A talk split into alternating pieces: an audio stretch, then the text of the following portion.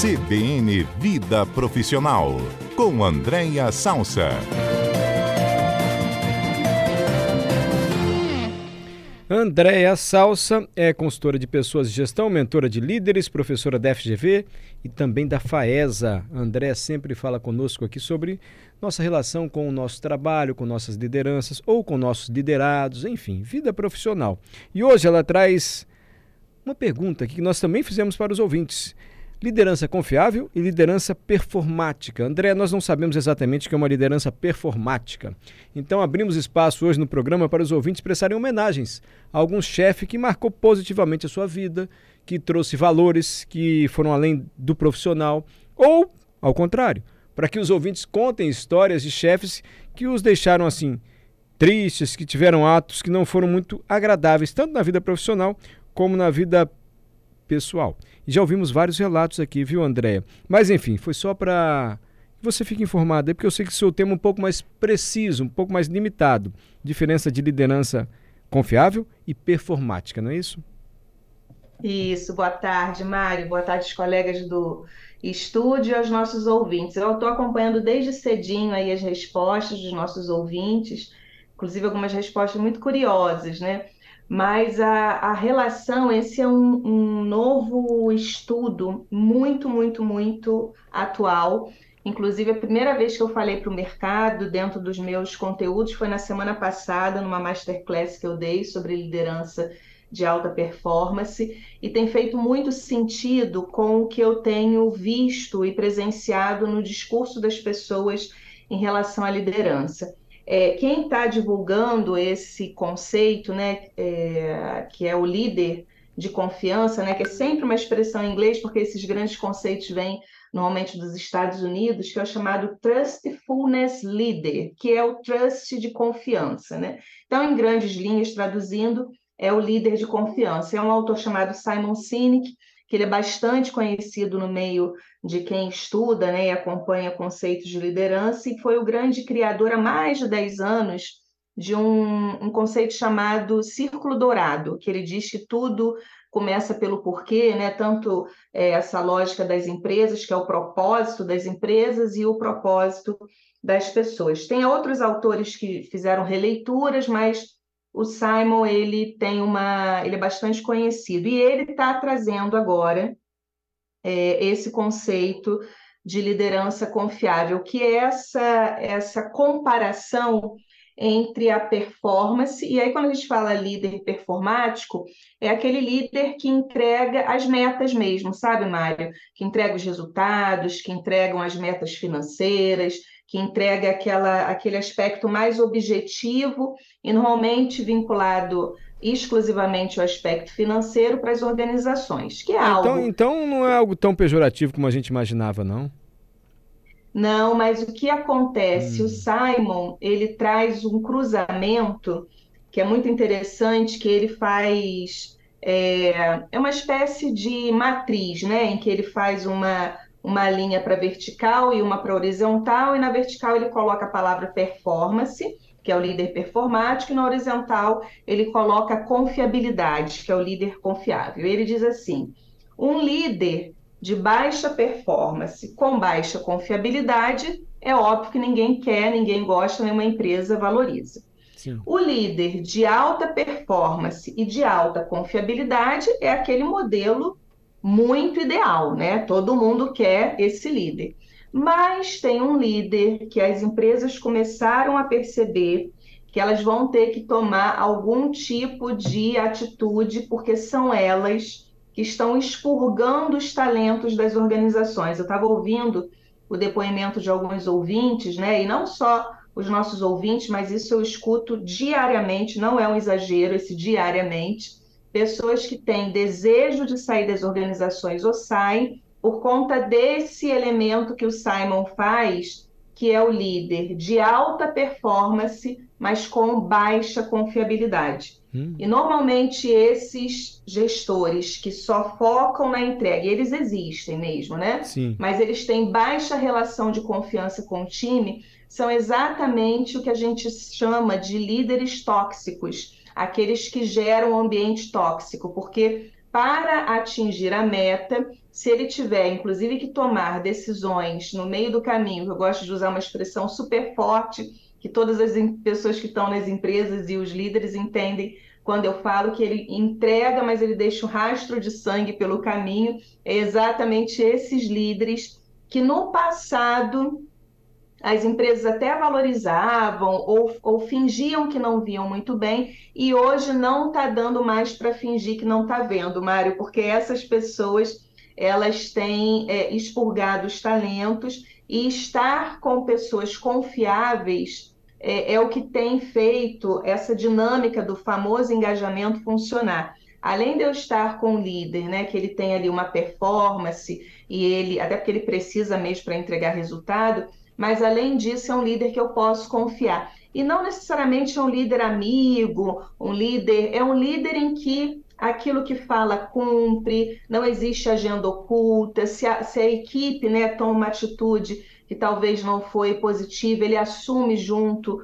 com o time, então ele tem esse, essa consciência da responsabilidade que ele tem em relação às pessoas. Confiável, então, justo, Simon, né? É como se fosse um líder justo, assim para é um ele e para com os liderados.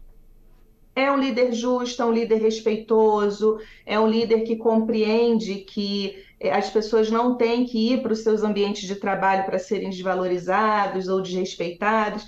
E é interessante que eu ouvi o depoimento de um ouvinte, né, que te chamou a atenção, chamou a atenção do Adalberto, também me, me chamou a atenção, mas naturalmente que eu, no mundo da, da relação das pessoas, sei que as pessoas são diferentes mesmo, a gente respeita a opinião, em que ele disse que ele aprendeu muito né, e valoriza muito um chefe que era muito agressivo, enfim. Mas eu digo até para essas pessoas que é importante, eu acho que é essa o estudo, né, pesquisa e sinalização desse conceito do líder confiável que ele traz, que é não é porque você aprendeu apanhando que você tem que ensinar batendo cada vez mais as pessoas querem aprender apanhando, Mário.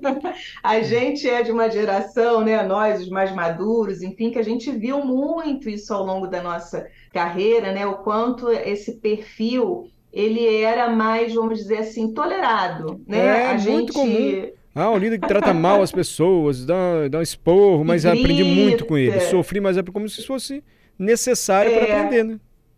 Exatamente. E você não, não, eu não, eu não duvido que o ouvinte tenha aprendido muito, assim como nós, mas será que, e provavelmente a gente não teria aprendido muito mais, né, se eu tivesse, além disso, uma relação de confiança? Então é muito importante que a gente compreenda, e eu vi em algum momento você falando é, hoje sobre a questão da diferença das gerações, e isso Sim. é muito importante, porque de novo, vou repetir a frase, porque é uma frase que faz a gente refletir. Não é porque a gente aprendeu apanhando que a gente tem que ensinar batendo, porque as pessoas não querem mais apanhar para aprender. Então, acho que esse é o, o, a, o grande ensinamento desse conceito, e ele, e ele é, amarrado com outros indicadores, Mário, ele só faz cada vez mais sentido, porque saiu a pesquisa, uma pesquisa muito profunda que o LinkedIn faz todos os anos, porque o LinkedIn tem uma base de informação profissional enorme, né? A maior base do mundo está hoje no LinkedIn, que é um relatório de tendências globais, tá? Ele pega, isso é mundialmente, ele faz esse estudo. E olha que interessante, fazendo a correlação com esse conceito do Simon Sinek de líder confiável. Ele diz que a grande tendência e que já é em alguns momentos né, manifestada no presente, que o bem-estar no trabalho é um novo padrão de excelência. Então, esse o bem-estar no trabalho é um novo padrão de excelência.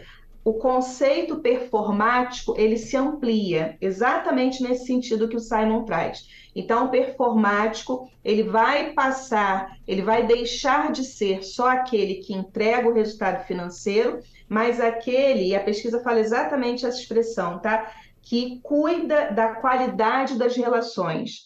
Então, eu entrego, mas eu tenho um cuidado na qualidade das relações, que, de novo, não é ser necessariamente amigo da equipe. Eu adoro a liderança que se abre para isso, mas não é disso que a gente está falando. A gente está falando de relações respeitosas, relações em que eu me sinto é, enfim, indo para um, para um lugar onde eu vou dar o meu trabalho, não dar ali, muitas vezes, a minha, é, até dignidade, né? Porque dependendo da, da, humilhação que, que uma pessoa sofre, ela entrega ali para a empresa até a própria dignidade. Então, quando a gente faz os cruzamentos com uma série de pesquisas, a gente vê que realmente é um caminho que faz muito sentido. Eu que estou com os líderes e com alunos, né, e com pessoas nas empresas, fez muito sentido. E lá nessa masterclass, quando apresentei esse conceito, também ressoou muito forte nas pessoas, né? pessoas querendo muito ter líderes cada vez mais confiáveis. Perfeito, Andréia. Mais confiáveis, um pouquinho performático também, um pouquinho não. Essencial que tenha os resultados, mas principalmente Isso. confiáveis, lideranças justas. Ótima essa frase que você disse. Não é porque aprendemos apanhando, precisamos ensinar batendo. Andréia, e você viu a amplitude daquela pesquisa do tema que você trouxe aqui sobre trabalhar quatro dias por semana em vez de cinco? Eu vi no Jornal Nacional, inclusive, Mário, hum. muito interessante porque a gente tem antecipado algumas pautas que estão só saindo agora é, é. nos grandes né, veículos nacionais. E, e, é uma tendência. Olha que interessante também, fazendo essa conexão com o testemunho do, do nosso ouvinte que está aí no Reino Unido, né, que falou Sim. que a chefe perguntou né, que podia. É, Ele não queria acordar cedo, né? Que ele não queria acordar cedo. Isso, para mim, nos soa estranho, mas é uma exemplificação, inclusive o Reino Unido é um dos grandes pioneiros, né, de quatro dias, trabalha quatro e, e, e o restante folga, e olha a mentalidade dessa liderança, porque eh, o Adalberto até brincou, é uma verdade, né? Você, infelizmente, não é poder escolher isso, Mário, porque a gente precisa de você todo dia no Bom Dia Espírito Santo. Não tem é. como. Ah, é. Mas as lideranças precisam estar com a cabeça cada vez mais aberta para respostas como essa. Porque, olha só, se para essa empresa pouco importa que o funcionário chegue meio-dia ou oito, porque o que importa para ela é o que ele vai gerar de resultado, é, é muito interessante quando uma força de trabalho fala eu tenho dificuldade de acordar de manhã, porque é real, tem algumas pessoas que têm muita dificuldade mesmo, e, portanto, vai ser só uma, uma, um cumprimento de horário burocrático que não vai gerar a performance necessária e nem o bem-estar dessa pessoa. Então, olha como que bateu positivo nessa pessoa, ao ponto dele lá no Reino Unido mandar uma mensagem para a é? gente é? e provavelmente não vai sair dessa empresa, porque vejo poucas empresas com essa mentalidade. Então, essa flexibilidade, compreender que cada vez mais o bem-estar no trabalho é um novo padrão de excelência, isso é o que vai fazer a, a, o que a gente vem falando há tanto tempo aqui do desafio né, da jornada e da vida profissional, que as pessoas voltem a se conectar com as organizações, porque a gente, insisto, está com modelos antigos num mundo novo. E um mundo novo são respostas sempre que possíveis, naturalmente, como essa liderança deu para esse nosso ouvinte que está ouvindo a gente lá do Reino Unido e a gente fica muito feliz com isso. É, no, no, na pesquisa né, de trabalho de quatro horas, aumentou a produtividade, produtividade, porque os funcionários tinham menos ansiedade, ficavam menos cansados e produziam mais mesmo trabalhando um dia menos na semana. Diminuiu muito o número de faltas também. Por isso, é. melhorou a produtividade. Você deve ter visto, evidentemente, né, André? E melhorou o faturamento das empresas. Olha que coisa louca, gente. Trabalhando um dia é. menos por semana. Esse conceito de quanto mais você fica no trabalho, mais você produz, está caindo por terra, como bem lembrou André aí, né, André? Exato. E tem aquele conceito que a gente já trouxe aqui, né, Mário, sobre engajamento, que é o maior desafio hoje, né, ou um dos grandes desafios hoje da liderança, que é engajar pessoas, que a gente precisa ampliar além de, de mãos e mentes, né? Agora a gente precisa conquistar o coração e o espírito das pessoas. E espírito nada tem a ver com religião, mas com essa conexão dos meus valores com o valor da empresa, porque é, uma empresa que viabiliza esse descanso e esse bem-estar, é, as pessoas acabam trabalhando quase que uma homenagem ou quase que uma valorização daquele ambiente de trabalho. É só a gente lembrar, Mário, é o mesmo efeito, tá? Quando a gente tinha um professor que a gente amava a aula dele, a gente não estudava muito mais para que o professor tivesse orgulho da gente do que pela própria nota, é. de, tão, de tanto carinho e afeto que a gente, a mesma coisa é essa lógica nova dos ambientes profissionais eu quero dar o meu melhor para que a empresa veja que valeu a pena diminuir a minha jornada. Então, é natural que se aquela pessoa que ia dar o atestado, ou ia levar o filho no médico, ou outra coisa, ela tira essa, essa possibilidade de ausência para esse dia de folga, que foi exatamente o que a pesquisa revelou.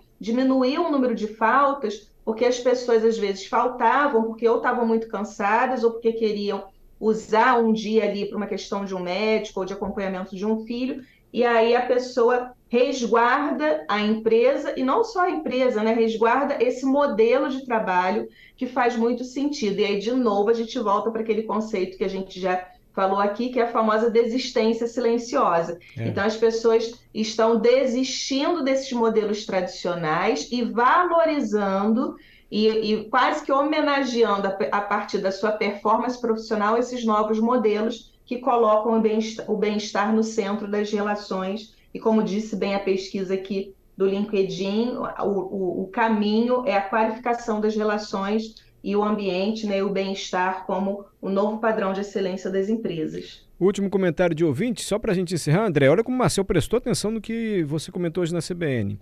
Tive um líder que cobrava muito severamente, mas era muito humano também.